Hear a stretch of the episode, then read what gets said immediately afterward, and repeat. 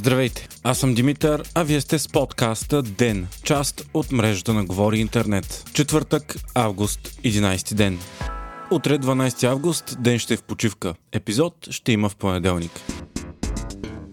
Експлозии разтърсиха военното летище Зябровка в Беларус, разположено близо до украинската граница. Според Киев, то е използвано от руските военни сили за нападения в Украина. По информация на Радио Свободна Европа става въпрос за поне 8 експлозии. Официалната версия на Беларус е, че се е възпламенило превозно средство след смяна на двигател. Огън е бил бързо потушен и няма пострадали. По подобен начин обаче реагираха и руските власти относно експлозиите на летище Саки в Крим. Сателитни снимки разпространени днес обаче показаха, че щетите на летището в Крим са много по-сериозни от очакваното и са унищожени поне 8 руски изтребители, а може би и много повече. Украина не е поела отговорност, но от видимото от снимките изглежда все по-вероятно именно Киев да успява да извърши целенасочена ракетна атака в тила на противника. Според експерти, щетите приличат на направени от касетъчни боеприпаси, но Украина не разполага с такива оръжия. Възможно е обаче украинците да са успели да модифицират своите ракети С-300 земя-въздух или противокорабните Нептун за извършване на такива удари. Русия настоява, че експлозиите Инцидентите са причинени от неспазване на стандартите за безопасност и става въпрос за инцидент. Тя обаче и твърдя,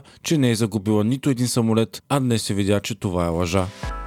Шест партии биха влезли в парламента, ако изборите бяха днес, сочи ново социологическо проучване на Market Ако продължаваме промяната и демократична България се явят заедно на избори, те биха били първа политическа сила, взимайки 26,2% от гласовете. Това обаче би било по-малко от сумарния им вод в случай на явяване по-отделно. Тогава първи ще са ГЕРБ с 22,4%, следвани от ПП с 19,1%, ДПС с 11,5%, БСП с 10,9% и Възраждане демократична Демократична България, които са изравнени с 8,4 и 8,3% съвсем в статистическата грешка. Извън прага на влизане остава има такъв народ, която категорично е изгубила доверието на избирателите си. На ръба е и партията на Стеван Янев, Български възход, която не събира очакваното одобрение. Българгаз получи 800 милиона лева заем от държавата, за да може да плаща за нови договори за газ. Освен това, държавната компания ще търси и заеми от частни банки. Българгаз е на колосална загуба заради това, че Топофикация София не изпълнява задълженията си и дължи стотици милиони на газовата компания. Оттам пък се оправдават, че няма как да платят за газът на високи цени, докато цените на потребителите остават невдигнати. Чистката на служебното правителство спрямо назначенията на редовното продължават. Вчера бившия вътрешен министр Бойко Рашков обвини правителството на Радев, че се правят сериозни кадрови промени в МВР. Според Рашков, те са направени с натиск, намеквайки, че става въпрос за президента и че също става въпрос за връщане към управлението на ГЕРБ. Рашков попита дали позицията все още е мутри вън или вече е станала мутри вътре. Той каза, че се е чувствал като част от отбор, който се е борил срещу това ГЕРБ и ДПС да са на власт. Новият служебен вътрешен министр Иван Дермеджиев му отговори днес, че е дошъл да довърши мутрите, а не да ги връща и че в МВР са направени минимални премествания и причините за това са изцяло професионални. Междувременно регионалният министр Иван Шишков е назначил за председател на агенция Пътна инфраструктура Иво Иванов, който заменя назначение от Гроздан Краджов, предишен директор.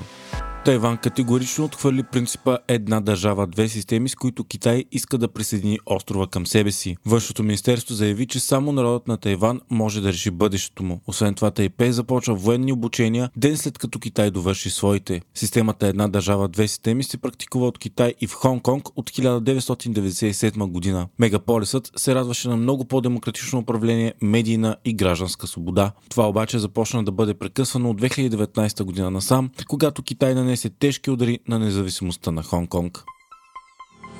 Хайтек четвъртък с Viva.com Disney Plus и Hulu надминаха Netflix по брой абонати този месец. За двете услуги, които вървят заедно, са абонирани общо 221,1 милиона души по цял свят. Това е поредният сериозен удар по Netflix, която не само, че вече не печели, но и губи абонати, тъй като не успява да предостави достатъчно ново и интригуващо съдържание. Все пак трябва да се има и предвид, че през 2019 година Disney купи Hulu и направи няколко стриминг платформи, които потребителите могат да използват с един абонамент. От декември обаче Disney ще увеличи цената с 38% и абонамента ще стане 10,99 долара, което ги изравнява с този на Netflix.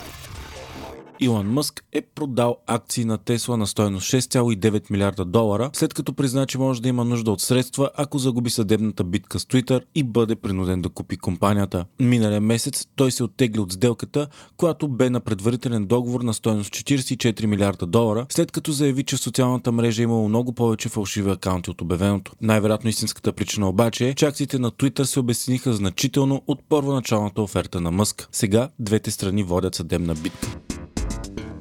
Вие слушахте подкаста Ден, част от мрежата на Говори Интернет. Епизода подготвих аз, Димитър Панеотов, а аудиомонтажът направи Антон Велев.